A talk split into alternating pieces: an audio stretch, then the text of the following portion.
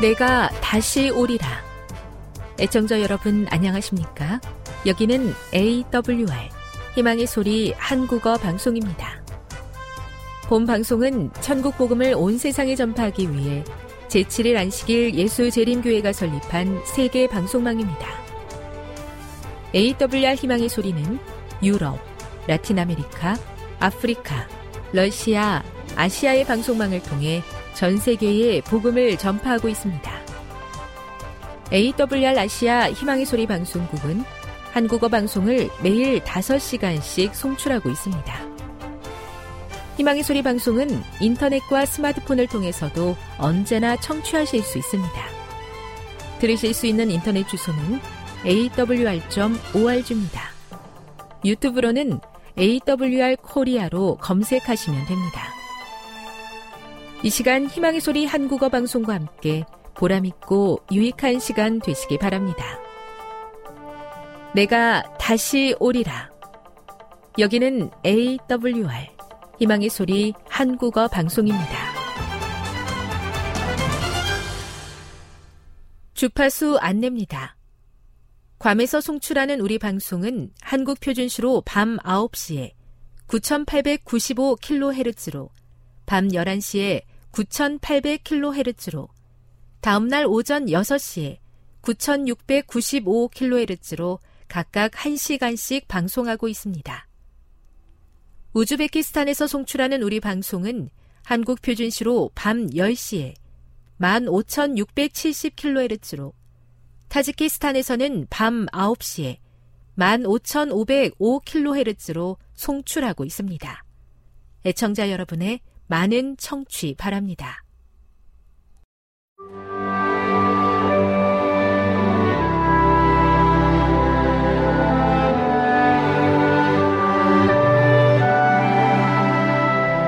읽어주는 교과 넷째 날 6월 22일 수요일 그의 아들들을 축복한 야곱 창세기 49장 1에서 28절을 읽어보라. 야곱이 그의 아들들에게 했던 축복의 영적인 중요성은 무엇인가? 야곱이 축복의 말을 할 당시에 가까운 미래였던 이스라엘의 열두 지파에 관한 예언을 넘어서 야곱은 메시아와 최종적인 구원의 소망을 본다. 이와 같은 소망은 서두에서 야곱이 사용한 후이레라는 표현을 통해 나타나는데 후이레라는 말은 메시아로 오실 왕을 나타내는 표현이었다. 성경 본문은 이어서 야곱의 아들들의 미래에 일어날 일들을 기록한다. 이것은 하나님께서 훗날 그들 각자가 마주하게 될 일을 미리 결정해 두셨다는 것과 같은 예정된 운명이 아니다. 오히려 그것은 그들 각자의 품성의 특징과 그들의 자손들의 특징이 불러올 결과를 표현한 것이다. 예를 들어 누군가가 죄 없는 사람을 죽일 것이라는 사실을 하나님께서 아시는 것과 하나님께서 살인자가 그렇게 하도록 예정하시는 것은 완전히 다른 것이다. 창세기 49장 8에서 12절을 읽어보라. 여기에서 어떤 예언이 허락되었으며 그것이 중요한 이유는 무엇인가? 하나님께서는 미래를 알고 계신다. 그 하나님께서 유다 지파를 통해 메시아가 오도록 준비해 두셨다. 사자로 대표되는 유다 지파는 왕족과 찬양을 나타낸다. 유다 지파에서 다윗 왕이 나오게 될 뿐 아니라 평화를 가져오며 그에게 모든 백성이 복종할 실로 또한 유다에서 나올 것이었다. 유대인들은 이 말씀을 오실 메시아를 가리키는 메시아 예언으로 여겼으며 그리스도인들 또한 이 말씀이 예수님을 가리킨다고 믿었다. 그에게 모든 백성이 복종하리로다 라는 말씀은 모든 무릎을 예수의 이름에 꿇게 하시고 라는 신약의 약속을 예표한다. 엘렌즈 화이트는 이렇게 기록했다. 삼림의 왕 사자는 이 지파의 적절한 상징이다. 그 지파로부터 다윗과 다윗의 자손이신 실로 곧 참 유다 지파의 사자가 나실 것이며 마침내 그에게 모든 권세가 주어질 것이며 모든 민족들이 충성을 표할 것이다. 부조화 선지자 236 교훈입니다. 죽음을 앞둔 야곱은 아들들을 축복하면서 유다 지파를 통해 이 땅에 오실 메시아 예수 그리스도를 내다보았고 그 속에서 구원의 소망을 발견하였다. 묵상. 다른 모든 나라들이 예수님께 충성을 표하기 전에 우리가 지금 예수님께 충성을 표해야 하는 이유는 무엇입니까? 적용. 전지전능하신 하나님을 믿는 자들로서 세상 역사의 결국을 가르쳐 주신 하나님을 신뢰하는 믿음을 어떻게 표현하시겠습니까? 영감의 교훈입니다. 야곱의 축복. 야곱이 임종시에 한 말은 그들을 희망에 부풀게 하였다. 홀이 유다를 떠나지 아니하며 치리자의 지팡이가 그 발 사이에서 떠나지 아니하기를 실로가 오시기까지 미치리라. 이스라엘 나라의 세력이 약하여지는 사실은 메시아의 강림이 임박하였다는 것을 증거하였다. 다니엘의 예언은 메시아가 모든 세상 나라를 계승하는 한 제국을 다스리게 될 그 영광을 묘사하였다. 시대의 소망 34 인류의 구원을 위해 십자가에 달려 돌아가실 예수님의 초림을 기다렸던 이스라엘 백성들과 같이 모든 죄의 문제를 완전히 해결하고 새하늘과 새 땅을 선물로 주기 위해 오실 예수님을 간절히 기다리는 재림 성도가 되게 해 주시옵소서.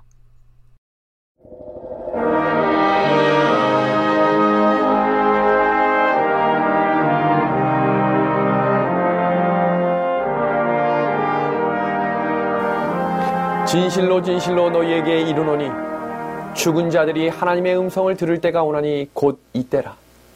듣는 자는 살아나리라. 누가 하나님의 음성을 들을 수 있을까요? 그 사람은 살아서 하나님의 음성을 들었던 훈련을 했던 사람입니다. 그래야 죽어서도 다시 오시는 예수님의 음성을 듣게 될 것입니다. 평소에 하나님의 음성을 듣던 사람들은 생명의 부활인 첫째 부활에 참여한다는 것입니다. 평소에 하나님의 음성을 듣는 연습이 우리에게 필요한 것입니다. 우리 믿음의 하늘 가족 여러분, 평소 생활에서 하나님의 음성을 듣고 계신가요? 성경은 마음이 청결한 자는 복이 있나니 저가 하나님을 볼 것이다 라고 말씀하셨습니다. 지금 잠들어 있는 의인들도 하나님의 음성을 들을 때가 올 것입니다. 누가 하나님의 음성을 듣게 될까요? 우리 모두는 귀를 가지고 살고 있습니다. 신앙생활을 하는 사람도 때로는 신앙생활을 하지 않는 사람도 모두 귀를 가지고 있습니다. 그런데 성경에서는 마태복음 13장에 이렇게 말씀하고 있습니다.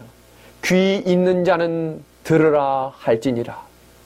너희가 듣기는 들어도 깨닫지 못할 것이요 보기는 보아도 알지 못하리라. 이 백성들의 마음이 완악하여져서 그 귀는 듣기에 둔하고 눈은 감았으니 하나님의 말씀을 듣는 것은 품성에 따라 말씀에 갈급한, 온유한, 겸손한 사람에게 하나님의 음성이 들리겠다고 말씀하셨습니다. 반대로 교만하고 하나님이 갈급하지 않은 자들은 하나님의 음성이 들리지 않겠다고 말씀하는 것입니다. 때때로 하나님은 우리에게 하나님의 음성을 듣게 하시기 위해 시험과 어려움을 허락하셔서 하나님의 말씀을 듣게 하실 수도 있습니다. 건강이 위태롭고 명예의 위기가 오고 경제의 위기가 올 때 우리는 우리의 마음이 겸손해짐을 경험하게 될 것입니다. 바로 그때 하나님의 음성이 들리게 되는 것입니다. 우리 믿음의 가족 여러분, 하나님의 시험이 허락되어야 하나님의 음성을 듣는 사람이 되시겠습니까? 아니면 겸손하게 갈급한 심령으로 하나님께 지금 간절한 심령을 구하시겠습니까? 내 욕심에 따라 가려면 믿음의 귀가 필요 없습니다. 믿음의 발이 필요 없는 것입니다. 우리가 텔레비전 앞에 앉아 있을 때에는 믿음의 귀가 필요 없는 것입니다. 계시록 2장 7절의 말씀을 보겠습니다. 귀 있는 자는 성령이 교회들에게 하시는 말씀을 들을지어다. 여기는 그에게는 내가 하나님의 낙원에 있는 생명나무의 열매를 주어 먹게 하리라. 믿음의 귀가 있어야 성령이 하시는 말씀을 들을 수 있는 것입니다. 때때로 설교는 믿음의 귀가 없어도 들을 수 있습니다. 그러나 성령이 하시는 말씀은 믿음의 귀가 있어야 들을 수 있다는 것입니다. 그래서 귀 있는 자는 성령이 교회들에게 하시는 말씀을 들으라고 예수님이 말씀하신 것입니다. 예수님의 제자들은 예수님을 가장 사랑했던 베드로와 요한마저도 예수님께서 십자가에 달려 돌아가실 때 그분의 하시는 말씀을 알아듣지 못했습니다. 왜냐하면 제자들은 높아지려고 하는 마음 때문에 예수님의 가르침을 옳게 깨닫지 못했던 것입니다. 예수님께서는 수제자들에게 상당히 많은 하늘의 비밀들을 이야기하셨습니다. 그러나 그들은 깨닫지 못했어요. 여전히 자아가 있고 여전히 욕심이 많았기 때문입니다. 그러나 예수님이 십자가에서 죽으시고 말씀대로 부활하셔서 예수님이 다시 가르쳐 주신 성경의 예언의 말씀을 듣고 깨달았던 제자들은 전혀 다른 사람으로 변화가 됩니다. 왜냐하면 성령의 충만함을 경험했기 때문입니다. 그리고 변화되었던 사도 요한이 기록한 계시록을 살펴보면 그는 이렇게 고백합니다. 내가 봄에 그때에 내가 들으니 내가 이에 보니 흰 말이 있는데 둘째인 셋째인 떼실 때에 내가 들으니 내가 넷째 생물의 음성을 들으니 다섯째인을 떼실 때에 내가 보니 이렇게 사도 요한의 눈에는 하늘의 신령한 것들이 보이기 시작하고 하늘의 음성이 들리기 시작한 것입니다. 요한계시록은 하늘의 신령한 것을 보고 들은 것을 옮겨 적은 책입니다. 시대와 환경이 눈에 보이게 빠르게 변화되고 성경에서 말하고 있는 마지막 때의 징조들이 확인되고 있는 시대에 우리가 살아가고 있습니다.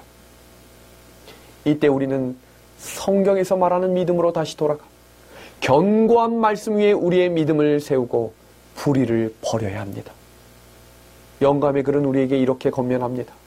그리스도를 믿음으로 말미암는 의의 문제와 그와 관련된 분명한 진리들을 가르치지 않는 까닭에 우리 교회들은 점점 죽어가고 있는 것이다. 성령이 들려주시는 음성을 들을 수 있는 귀를 주시기를 함께 기도하시겠습니까? 듣는 마음을 통해 하나님의 말씀을 듣게 되시면 그 말씀에 순종하시겠습니까? 그 믿음을 하나님께서 주실 것입니다. 순종하는 마음을 성령께서 허락하실 것입니다. 그 믿음으로 우리에게 주어진 좁은 길을 걸어가며 예수님의 재림을 준비하는 우리 믿음의 하루가 되기를 우리 예수님의 이름으로 간절히 소망합니다. 요한복음 5장에 나오는 연못에 38년 된 중풍병자가 있었습니다.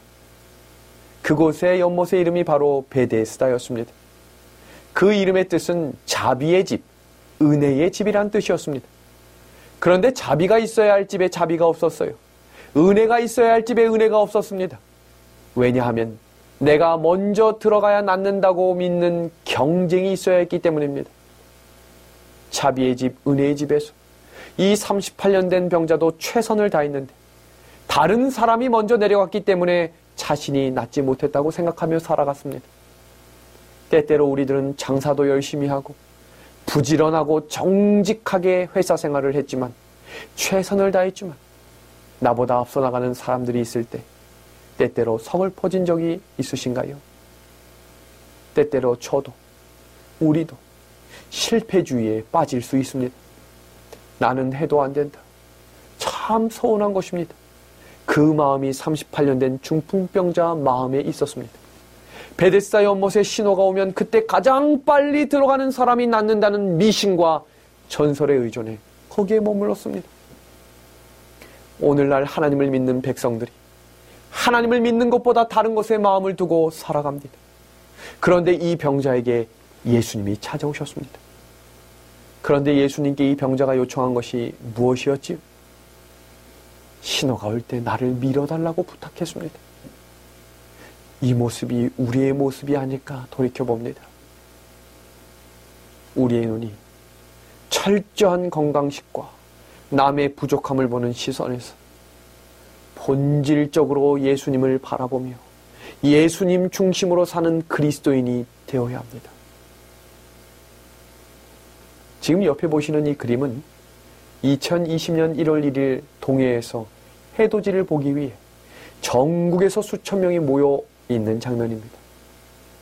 새해 첫날 수많은 사람들이 솟아오르는 해를 보며 소원을 빕니다. 올해도 돈을 많이 벌 수 있도록 가정이 건강하고 남편이 승진하며 자녀가 잘 결혼할 수 있도록 우리 가정의 성공을 위해 기도를 하지요. 사람들이 돈을 많이 벌면 정말 행복해지는 걸까요? 사람들이 전보다 더 높은 자리에 올라가면 정말로 행복한 것일까요? 사람들이 더 많은 명예를 얻으면 정말로 참된 행복이 찾아오는 것일까요? 지위가 높고 돈을 더 많이 벌고 그래야 더 행복해질 거라고 믿고 살아가지만 실제 삶은 그렇지 않습니다. 베데스다 연못의 이야기는 허구의 전설이었어요. 영감의 글은 그 내용을 이렇게 정리합니다. 이 못에 물이 때때로 움직였으며 일반적으로 이 일은 초자연적인 능력의 결과로서 누구든지 물이 요동한 후에 이 물 속에 먼저 들어가는 자는 그가 어떤 병을 가지고 있든지 나음을 받는다고 믿었다. 거기에는 날마다 고침을 받겠다는 헛된 소망을 안고 연못가에 기어와 이 행각에서 밤을 새우는 사람들이 있었다. 미신이었어요. 거짓이었습니다. 예수님께서 이 38년 병자에게 그 상황에 이런 말씀을 하십니다. 내가 낫고자 하느냐. 일어나 내 자리를 들고 걸어가라. 예수님으로 말미암아 다시 일어나는 것, 다시 걸어가는 것. 이것이 바로 온전한 믿음입니다. 믿음으로 얻는 구원의 성경적인 근거들을 성경을 통해 살펴보겠습니다. 로마서 5장 12절은 그러므로 한 사람으로 말미암아 죄가 세상에 들어오고 죄로 말미암아 사망이 들어왔나니 이와 같이 모든 사람이 죄를 지었으므로 사망이 모든 사람에게 이르렀느니라. 모든 사람은 자신의 선택에 관계없이 죄인으로 태어나는 것입니다. 시편 51편 5절도 함께 보겠습니다. 내가 죄악 중에서 출생하였으며 어머니가 죄 중에서 나를 잉태하였나이다. 그런데 억울할 것이 없는 것이 하나님께서는 우리에게 살 길도 예비해 주셨다는 것입니다. 로마서 3장 23절 말씀이지요. 모든 사람이 죄를 범하였음에 하나님의 영광에 이르지 못하더니 모든 사람은 죄를 범해서 죄인이 되는 것이 아니고 죄인이기 때문에 죄를 범하는 것이라고 설명하고 있는 것입니다. 이것이 인간의 본성입니다. 결국 모든 인간은 죄의 유전자를 가지고 나온다는 것입니다. 갓난아기의 모습 속에서도 죄의 본성이 있습니다. 이렇게 죄인으로 태어난 인간은 선을 행할 수 없습니다. 선처럼 보일 수는 있지만 하나님이 원하시는 선을 할 수 없다는 것입니다. 그래서 로마서 6장 23절은 성경에서 이 문제를 해결할 수 있는 원칙을 말하고 있는 것입니다. 죄의 싹은 사망이요 하나님의 은사는 그리스도 예수 우리 주 안에 있는 영생이니라. 죄 문제를 해결하기 위해서는 죄값을 지불해야 한다는 것입니다. 그런데 문제는 우리의 생명이 하나밖에 없기 때문에 죄값을 지불하면 살 수가 없습니다. 그런데 여기에 문제가 하나 더 있습니다. 로마서 3장 20절입니다. 율법의 행위로 그의 앞에 의롭다 하심을 얻을 육체가 없나니 율법으로는 죄를 깨달음이니라. 우리가 혹시 다시 살 수 있다 해도 율법에 100% 순종해야 사는 것입니다. 다시 말하면 인간이 구원받기 위해서는 두 가지를 해야 하는데 그 두 가지 모두 다 사람 스스로는 할 수 없는 것입니다. 그래서 해결책은 율법을 온전히 순종한 죄 없는 자의 죽음이 우리에게 필요한 것입니다. 이 두 가지 문제를 동시에 해결하려면 이 지구상에 이런 분은 한 분밖에 없습니다. 바로 예수 그리스도밖에 없는 것입니다. 여기 한 사진을 같이 보겠습니다. 복숭아 씨입니다. 사과 씨도 보이시나요? 정중앙에 있습니다. 생명의 기운이 가운데에 있는 것입니다. 모세 오경의 정중앙이 레위기지요. 그 레위기의 정중앙은 레위기 16장 대속죄일입니다. 예수님이 중심 되시는 것입니다. 10계명의 중심 정중앙은 넷째 계명입니다. 안식일 계명이에요. 다니엘의 정중앙은 7장과 8장과 9장의 이야기고 계시록의 정중앙은 계시록 12장과 13장과 14장입니다. 로마서의 중앙은 5장, 6장, 7장, 8장에 나오는 바로 믿음으로 말미암는 의를 강조하며 우리는 예수님 없이 살아갈 수 없는 존재임을 이야기하고 있는 것입니다. 그래서 성경 로마서는 그 해결 방법을 명확하고 분명하게 이렇게 말씀하는 것입니다. 우리가 아직 죄인 되었을 때 그리스도께서 우리를 위하여 죽으심으로 하나님께서 우리에 대한 자기의 사랑을 확증하셨느니라. 그러면 이제 우리가 그의 피로 말미암아 의롭다 하심을 받았으니 더욱 그로 말미암아 진노하심에서 구원을 받을 것이니 우리의 죄값이 해결되었습니까? 우리가 죽어야 할 죽음을 예수님께서 죽으시고 해결했기 때문에 예수님이 피로 우리의 죄값을 치르셨기 때문에 해결됐습니다. 아담 때문에 조금 억울할 것 같았는데 우리 예수님 때문에 다 해결되었기 때문에 억울한 것이 없는 것입니다. 놀라운 말씀이죠. 다시 말하면 예수님께서 우리를 대신해서 피 흘려 돌아가셨고 다 하나님의 말씀을 순종하셨는데 우리가 그 예수님을 믿으면 그분이 하신 일을 우리가 한 일로 간주해 주시겠다는 하나님의 약속입니다. 이어지는 구절입니다. 그런즉 한 범죄로 많은 사람이 정죄에 이른 것 같이 한 의로운 행위로 말미암아 많은 사람이 의롭다 하심을 받아 생명에 이르렀느니라. 한 사람이 순종하지 아니하므로 많은 사람이 죄인 된 것 같이 한 사람이 순종함으로 많은 사람이 의인이 되리라. 이렇게 하나님의 은혜로 구원을 받았기 때문에 우리 스스로 자랑할 것이 1%도 없다는 것입니다. 예수님이 나의 구주이심을 믿으시겠습니까? 그것을 믿으면 예수님의 죽음과 순종을 나의 것으로 인정해 주신다라고 말씀하는 것입니다. 그래서 우리가 예수님의 대우를 받는 것입니다. 영감의 글입니다. 그리스도께서는 우리로 당신의 받으실 만한 대접을 받게 하기 위하여 우리가 받아야 할 대우를 받으셨다. 그리스도께서 당신과 아무 상관이 없으신 우리의 죄를 인하여 정죄함을 받으신 것은 우리로 우리가 아무런 공헌도 한 바 없는 당신의 의로 의롭다 하심을 받게 하시기 위함이었다. 그가 채찍에 맞음으로 우리가 나음을 입었도다.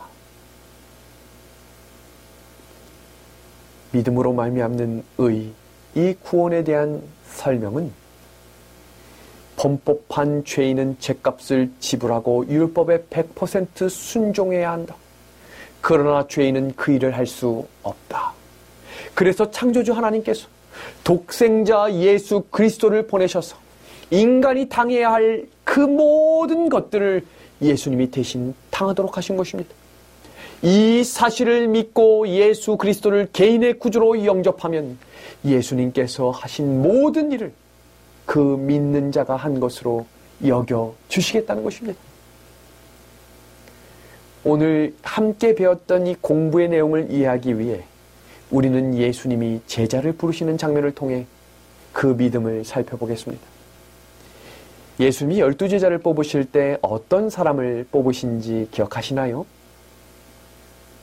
2000년 전에 성령의 역사를 받았던 사람들은 어떤 사람들이었는지 기억하시나요? 예수님이 열두 제자를 살펴보면서 우리가 예수님의 그 제자 안에 있어야 함을 우리는 기억해야 합니다. 마가복음 3장 13절의 말씀입니다. 또 산에 오르사 자기가 원하는 자들을 부르시니 나온지라. 예수님이 자기가 원하시는 사람을 부르셨어요. 선택권이 그들에게 있지 않고 예수님께 있었던 것입니다. 왜 그랬을까요? 하나님은 아시지만 우리는 모르기 때문입니다. 때때로 우리는 스스로를 평가할 때 우리를 조금 더 높이 평가합니다. 자신을 잘 모르기 때문이죠. 12명의 제자들 중에 한 명을 제외한 모든 제자들은 자원하여 예수님께 온 사람들이 아니었어요. 딱 한 명 예외가 있었지요. 그 예외의 사람이 바로 가론 유다였습니다. 가론 유다는 예수님의 제자가 되는 방법에서 벗어난 사람이었어요. 하나님의 말씀은 있는 그대로 적용하지 않으면서 자기 뜻대로 살아가게 되면 반드시 문제가 생깁니다. 진리에 속한 원칙을 지키지 않으면 항상 문제가 생기는 것이지요. 나의 형편이나 생각에 상관없이 그 문제는 나타나게 됩니다. 진리라고 하는 이 성경은 내 생각과 내 뜻에 따라 골라서 따르는 것이 아닙니다. 가론 유다는 하나님의 뜻에 상관없이 스스로 예수님의 제자가 되려고 했다가 멸망당한 사랑입니다. 왜냐하면 끝까지 자신의 야망을 버리지 못했어. 결국 예수님을 배신했기 때문입니다. 사도였기 때문에 멸망당한 하나님을 믿는 신실한 백성이지만 멸망당할 수 있음을 경고하신 것입니다. 왜냐하면 진리를 팔았기 때문입니다. 유다의 문제는 예수님께서 부르시지 않았는데도 불구하고 자기 뜻대로 제자가 됐습니다. 오늘날 교회 안에도 가론 유다처럼 부르지 않은 제자들이 너무 많습니다. 부르심을 받지 않은 여러 교역자들과 여러 장로들과 여러 집사들이 진리가 교회 안에서 값싸게 팔려나가며 내 생각이 성경의 말씀 위에 있는 문제를 가져오게 되는 것입니다. 제자들이 무엇을 오해했기 때문에 이런 일들이 일어난 것일까? 영감의 글을 같이 보겠습니다. 예수께서 제자들을 안수하시기 위하여 준비하실 때에 부름을 받지 않았던 자가 제자들 사이에 끼어 있으려고 힘썼다. 그는 가론 유다로서 그리스도를 따르는 자라고 공언한 사람이었다. 그가 이제 앞으로 나와서 제자들의 이 핵심적인 모임의 한 자리를 차지하게 해달라고 간청했다. 그는 매우 열렬하게 그리고 그 겉으로 보기에는 신실하게 선생님이요 어디로 가든지 저는 쫓으리다라고 말하였다. 가론 유다가 얼마나 진지하게 예수님께 나왔습니까? 간청을 했습니다. 예수님의 제자가 되고 싶다고 이야기했던 것이 바로 유다의 태도였어요. 근데 그 대답을 우리는 기억해야 합니다. 예수님의 대답을 함께 보겠습니다. 예수께서는 그를 배척도 환영도 않으시고 다만 여우도 굴이 있고 공중의 새도 거처가 있지만 오직 인자는 머리 둘 곳이 없다. 슬픈 말씀을 하셨어요. 유다는 예수님께서 메시아가 되심을 믿었습니다. 그렇기 때문에 사도들의 반열의 끼므로 새 나라에서 높은 지위를 얻기를 희망했던 것입니다. 그 가론 유다에게 예수님은 당신이 가난하시다는 것을 말씀하시므로 그 희망을 끊어버리시려고 계획하셨어요. 왜 그랬을까요? 예수님이 유다의 마음을 보셨기 때문이에요. 유다는 예수님께 나아가지 않았어야 했습니다. 그래서 때때로 우리는 이번 기회를 받지 못했을지라도 그것이 은혜가 될 수 있다는 것을 기억하셔야 합니다. 유다가 가진 죄의 깊이가 다른 11명의 제자의 깊이가 달랐습니다. 유다는 매우 똑똑하고 유능했어요. 외적으로 볼 때도 열두 제자 중에 수석 자리에 이를 만큼 재능과 자격을 소유했습니다. 베드로와 요한은 어부였지만 유다는 그런 사람이 아니었어요. 마태는 세리였지만 유다는 그보다 더 똑똑한 사람이었어요. 그래서 예수님의 제자들도 유다 같은 사람이 오기를 기대했어요. 유다와 같은 사람이 있으면 그와 같은 대우를 받고 싶었기 때문에 그런 사람이 오기를 기대했던 것입니다. 영감의 글은 이렇게 소개합니다. 그러나 유다는 자기의 결정을 지적당할 때 마음을 강팍하게 하고 교만과 반항심을 품고 자기의 이기적인 야심을 선택함으로 하나님께서 그에게 하라고 주신 사업의 자신을 불합당하게 했다. 유다가 수석 제자가 되지 못한 것은 성령께서 문제를 지적하시는 성령의 음성을 끊임없이 무시하고 거절했기 때문입니다. 때로는 말씀으로, 때로는 환경으로, 때변에 때로는 주변 사람으로 이야기하시지만 끊임없이 성령의 음성을 보내셨지만 듣기를 거절했습니다. 이것이 결국 예수님을 팔게 된 이유였습니다. 우리의 삶을 돌아봐야 합니다. 왜냐하면 가론 유다의 문제가 우리의 문제가 될 수 있기 때문입니다. 예수님을 따라가는 일에 내 요구가 섞이면 안 되는 것입니다. 철저히 하나님께 내 자신을 맡겨야 합니다. 우리는 하나님께 무언가를 요구할 만한 사람들이 아닙니다. 이 세상에서 하나님을 알게 된 것만으로 예배를 드릴 수 있는 것만으로도 감사할 수 있는 존재임을 기억하시길 바랍니다.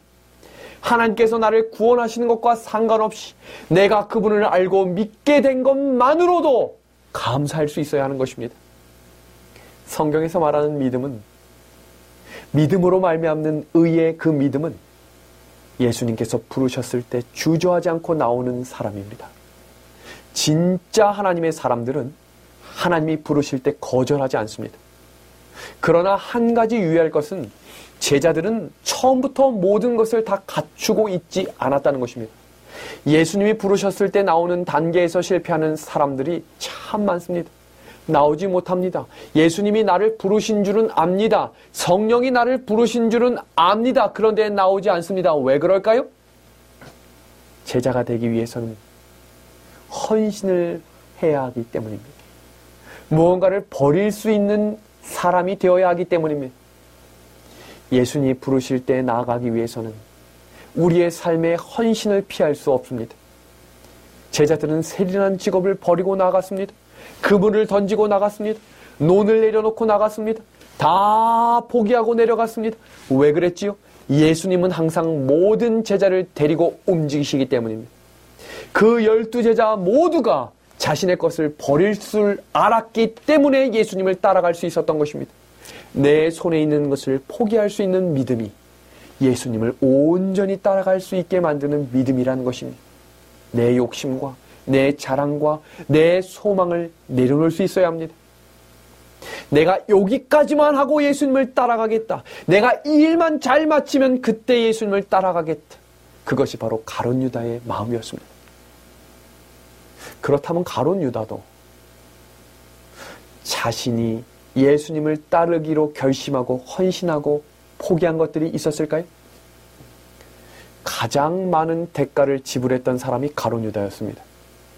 열두 제자 중에 가장 높은 학식을 가지고 있었어요. 당시 다른 제자들과 어울릴 수 없을 만큼 정말로 세상에서 인정받는 사람이었습니다. 유다가 예수님을 따라가는 제자가 되기 위해서는 정말로 큰 손해를 감내해야 했습니다. 그럼에도 불구하고 유다는 예수님을 따라갔습니다. 그만큼 그의 마음속에 야망을 가지고 있었어요. 다른 11명의 제자들도 야망이 있었어요. 그런데 가론 유다의 야망의 깊이와 다른 제자들의 깊이가 달랐던 것입니다.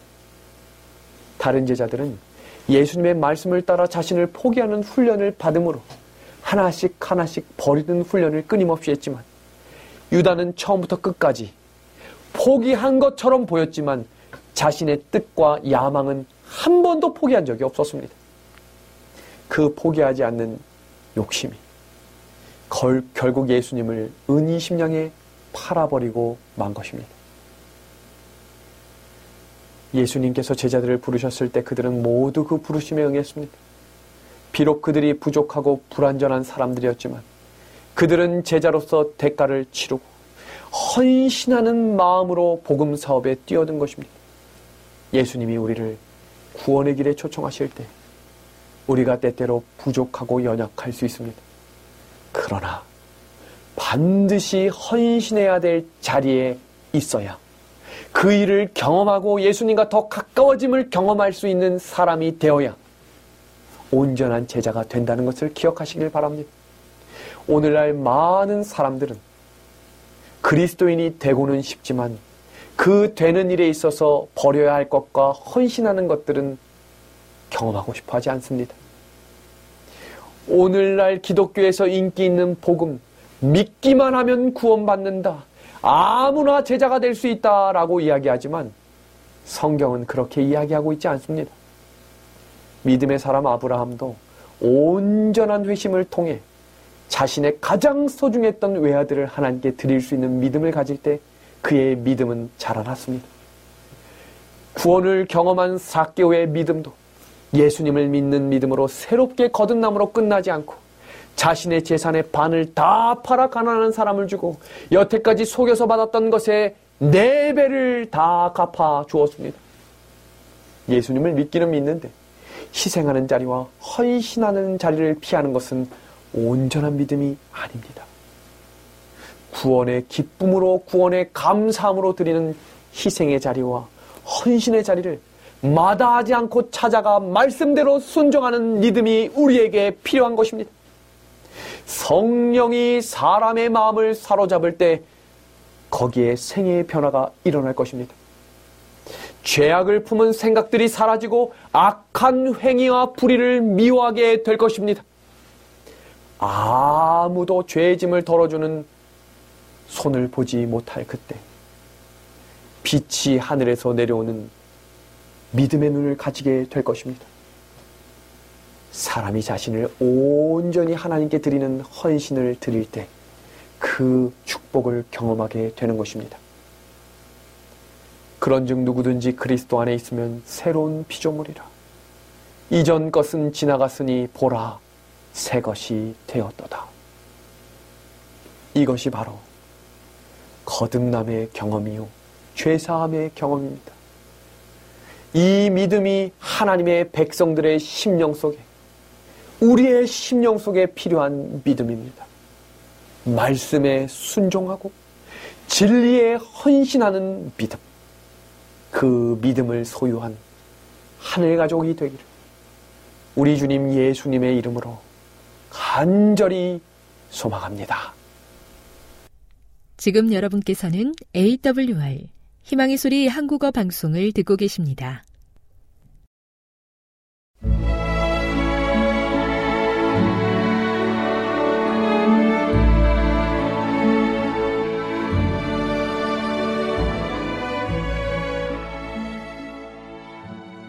애청자 네, 여러분 안녕하십니까? 명상의 오솔길의 유병숙입니다. 이 시간은 교회를 사랑하시고 돌보시는 하나님의 놀라운 능력의 말씀이 담긴 헬렌지 화이처 교회 증언 1권을 함께 명상해 보겠습니다. 제11장 결혼과 그 후의 활동 베이츠 형제는 분명한 빛으로 계명들을 설명하고 그 중요성을 강력한 증거로 마음에 새겨 주었다. 그 말은 이미 진리 안에 있는 자들을 굳게 해주고 완전히 결심하지 않은 자들을 각성시키는 역할을 했다. 우리는 그 다음의 여름에 뉴욕주에 있는 형제들을 대상으로 집회를 열어달라는 초청을 받았다. 신자들이 너무 가난했기 때문에 우리의 비용을 지불하겠다고 자신있게 약속할 수 없었다.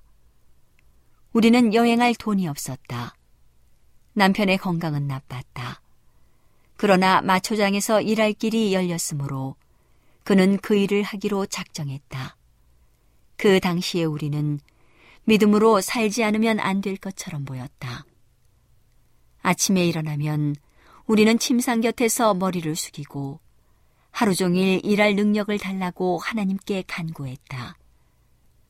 주님께서 우리의 기도를 들으셨다는 보증을 얻지 못하면 우리는 만족할 수 없었다. 그리하여 나의 남편은 자기 자신의 힘으로서가 아니고 주님의 힘으로 낫지를 하기 위하여 나아갔다. 밤에 그가 집으로 돌아오면 우리는 다시 하나님의 진리를 전할 자금을 벌 수 있는 힘을 달라고 그분께 간구하곤 했다. 우리는 때때로 크게 축복을 받았다. 1848년 7월에 하울랜드 형제에게 보내는 편지에서 나의 남편은 다음과 같은 글을 썼다. 하나님께서는 나에게 하루 종일 일할 수 있는 힘을 주신다. 그분의 이름을 찬양할지어다.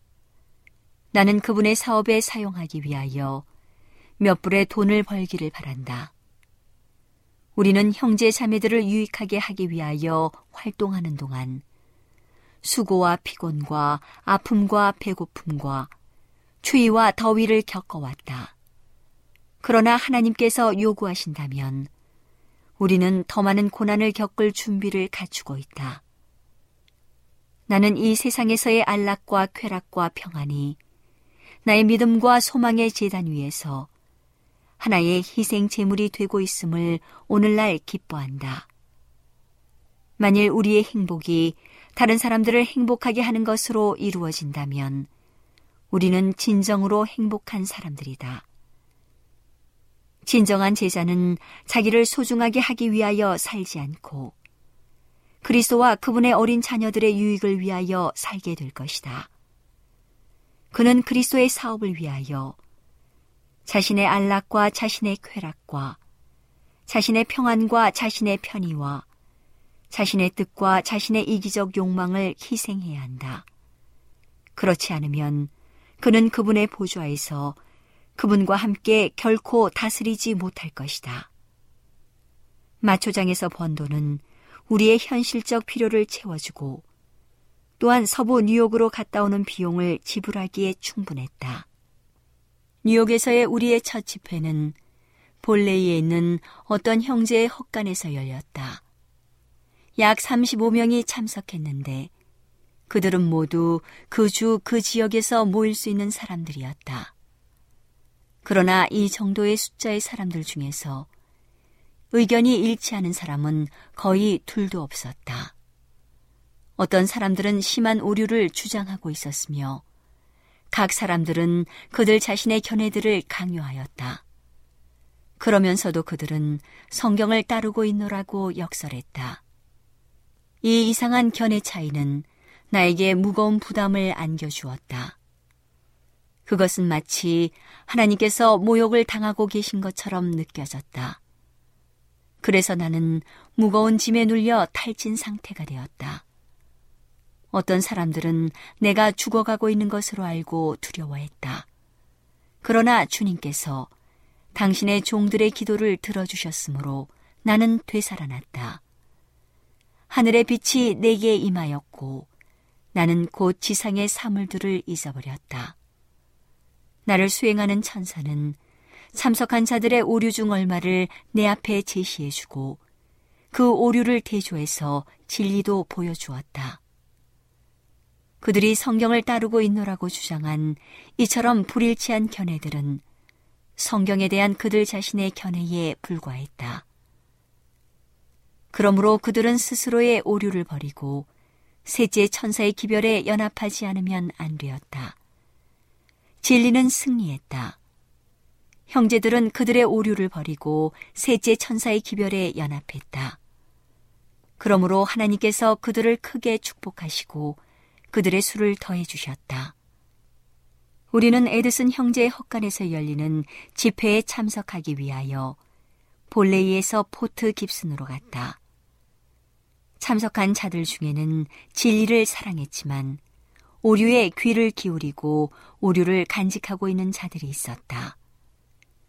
주님께서는 그 집회가 마치기 전에 우리를 위하여 힘있게 역사하셨다.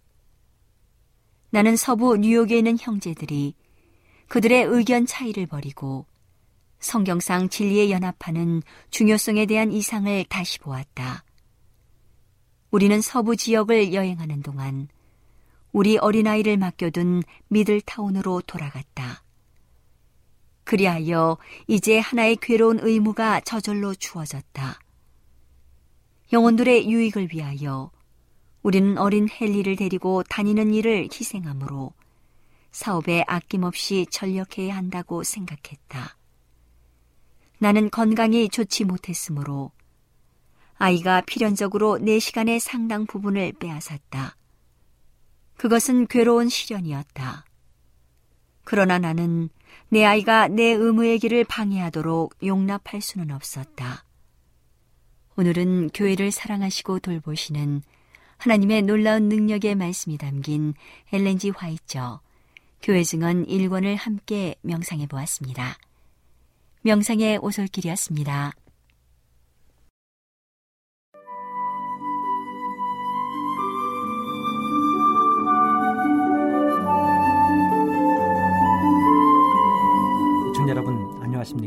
생명의 양식 시간입니다. 잠언 25장 13절의 말씀을 읽겠습니다.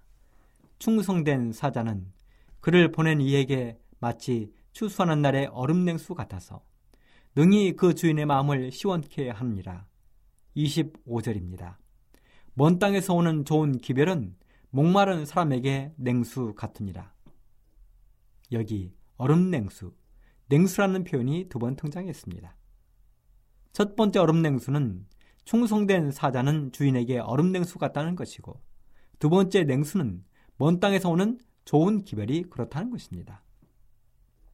우리는 솔로몬이 생활했던 오늘날의 이스라엘 팔레스타인 땅을 한번 상상해 보아야 합니다.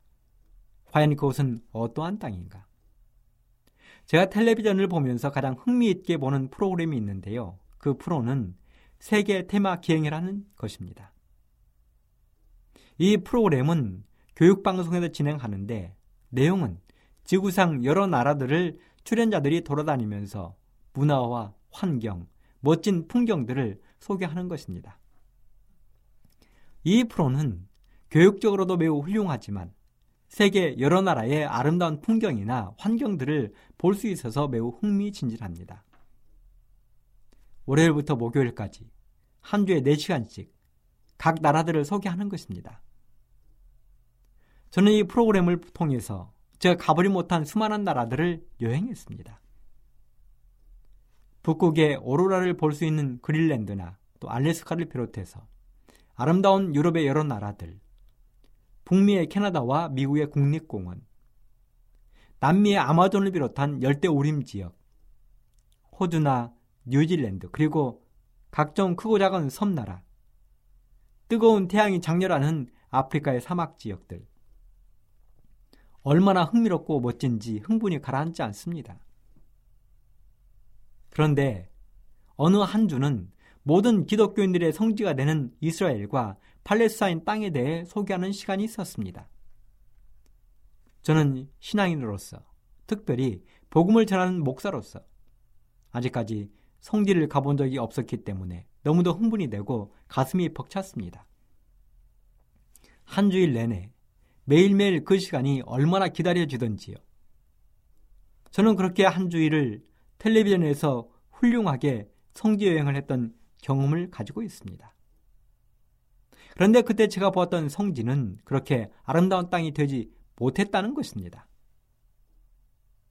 4일 동안 내내 저의 눈에 보여진 성지는 뜨거운 태양이 내려 쪼이는 황량한 광야가 대부분이었습니다.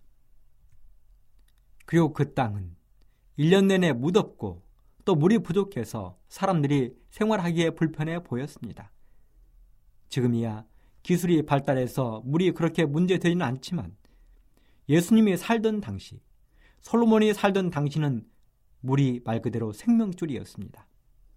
특별히 그 중에서도 추수의 계절인 5월, 6월이 되면 사람들은 더욱 극심한 갈증을 느꼈습니다. 그런데요, 이런 황량하고 무더운 이스라엘 지역에도 얼음냉수 같은 시원한 물이 존재하고 있었다는 사실입니다. 그것은 바로 북부 산악 지역인 헤르몬산과 레바논 지역이었습니다. 이곳에는 한여름에도 산 정상에 하얗게 쌓인 눈이 있어서 햇빛에 녹아내리는 물은 말 그대로 시원한 얼음 냉수처럼 사람들의 목마름을 씻어 주었습니다. 그리고 장렬하는 태양빛에 말라버릴 대로 말라버린 대지를 적셔 때에 따라 아름다운 꽃이 피고 나무가 자라게 하며 농사를 지을 수 있는 아름다운 샤론의 평야를 만들어 주었습니다. 그러니 이스라엘 사람들이 목마르고 괴로울 때 얼마나 헤르몬산의 얼음냉수 같은 시원한 물을 그리워했겠습니까?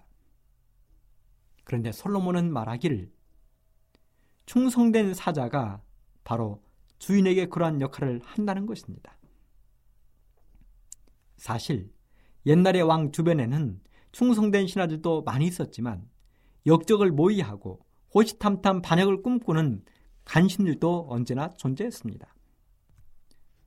제가 중국을 여행할 때 옛 중국의 수도였던 북경의 자금성을 구경했습니다. 그때 우리를 안내하던 안내인이 말하기를 자금성 안에는 푸른 나무가 없다고 하면서 왜 그런지 아느냐고 물었습니다. 그 이야기를 듣고 보니 정말이지 그 엄청나게 큰 자금성 안에 나무들이 없는 것입니다. 정말 없었습니다. 그런데요, 이유는 멀리 있지 않았습니다. 수많은 사람들이 황제의 목숨을 노리기 때문에 황제의 목숨을 노리는 사람들이 숨을 곳이 없도록 하기 위해서 자금성 안에는 나무를 심지 않았다는 것입니다. 그렇습니다. 황제, 왕의 자리는 이렇게 위험하기도 해서 왕은 자신의 이야기를 믿고 털어놓을 수 있는 그런 사람들이 때때로 필요했습니다. 여러분, 그런데 그런 사람들이 우리 성경에 많이 등장합니다. 바로 요셉이며 모르드게요, 느헤미야며 다니엘 같은 충성된 하나님의 종들이었습니다. 여러분, 이 믿음의 선배들의 특징이 무엇입니까? 모두가 노예로 팔려갔거나 포로로 잡혀갔고 이방 나라에서 태어났다는 것입니다. 그런데 그런 나라에서 총리로서 왕의 관원으로서 왕의 인정을 받았다는 것입니다. 우리는 그 중에 한 사람 니에미아를 한번 생각해 보도록 하겠습니다. 느헤미야는 왕의 술 맡은 관원장이었습니다. 그는 유다의 총독이었고 3차 기원 때 예루살렘으로 돌아와 52일 만에 성벽을 재건했습니다. 그런데 느헤미야가 당시 온 세상의 대제국이었던 페르시아의 아닥사스다 왕의 술 맡은 관원장을 했다는 것입니다. 고대의 술 관원은 대단히 높은 공정의 관리였습니다. 그리고 왕의 신임이 없이는 절대 나갈 수 없는 자리였습니다. 고대 근동에서는 왕이 식사하는 자리에 술과 음식을 관리하는 관원, 곧 술 맡은 관원장이 반드시 시종을 들었습니다. 이유는 왕을 해하려는 사람들로부터 왕을 보호해야 했기 때문에 그렇습니다. 그래서 술 맡은 관원장은 왕이 먹는 음식이나 술에 독이 있는지를 먼저 확인하고 안전할 때에 왕이 그 음식과 술을 마시도록 하는 매우 중요한 자리였습니다. 창세기 40장에 요셉과 함께 나오는 술 맡은 관원장이 바로 이 직분을 수행하던 사람이었습니다. 그런 놀라운 자리의 책임자로 왕은 이방인인 느헤미야를 임명했습니다. 이방인입니다. 한마디로 왕의 최고의 신임을 얻은 것입니다. 충성된 사자가 된 것입니다. 여러분, 왕이 니에미아를 얼마나 신뢰했는지를 알려주는 말씀이 있습니다. 니에미아 2장 1절로 2절. 아닥 사다왕 20년 니산월에 왕이 앞에 술이 있기로 내가 들어 왕에게 드렸는데 이전에는 내가 왕이 앞에서 수색이 없었더니 왕이 내게 이르되 네가 병이 없거늘 어찌하여 얼굴에 수색이 있느냐? 이는 필연 네 마음에 근심이 있음이로다. 그렇습니다. 왕은 느헤미야의 얼굴빛만 보고도 느헤미야의 근심을 알아차릴 정도로 느헤미야를 신뢰했다는 것입니다. 신임했습니다. 솔로몬은 이런 충성된 사자를 가리켜 주인의 마음을 시원케 하는 얼음냉수 같은 사람이라고 했습니다. 바라기는 우리 모든 청취자 여러분이 예수님에게 이런 얼음냉수 같은 충성된 사자가 되기를 이 시간 간절히 소망합니다. 그리고 솔로몬 또 말했습니다. 먼 땅에서 오는 좋은 소식이 목마른 사람에게 냉수 같다고 말입니다. 이 말은 고향을 떠나 있는 사랑하는 가족에게서 오는 반가운 소식이 기다리는 가족들에게 얼음 냉수처럼 시원한 소식이라는 것입니다. 그렇다면 우리에게 가장 좋은 얼음 냉수 같은 소식은 무엇일까요? 그렇습니다. 예수님 이야기입니다. 예수님 이야기입니다. 온 땅의 사람들에게 미칠 가장 좋은 소식은 우리를 구원하기 위해 예수님이 오셨다는 것입니다. 그리고 우리를 데리러 다시 오시겠다는 것입니다. 사랑하는 청취자 여러분, 우리 모두 예수님께 충성된 사자가 됩시다. 얼음 냉수처럼 시원한 재림의 소식을 사모합시다.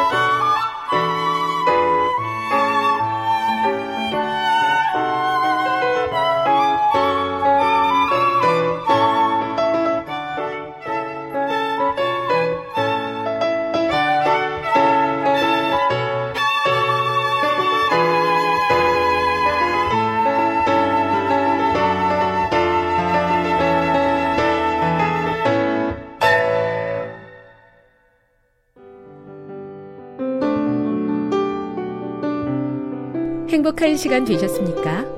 지금까지 여러분께서는 AWR 희망의 소리 한국어 방송을 청취하셨습니다. 방송을 청취하시고 문의를 원하시는 분은 우편번호 02461 대한민국 서울시 동대문구 이문로 1길 11 희망의 소리 방송부 앞으로 편지나 엽서를 보내주시거나 지역번호 02-3299-5296에서 8번으로 전화 주시기 바랍니다.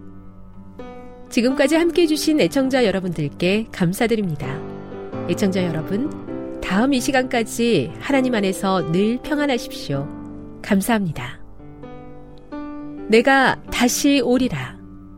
여기는 AWR 희망의 소리 한국어 방송입니다.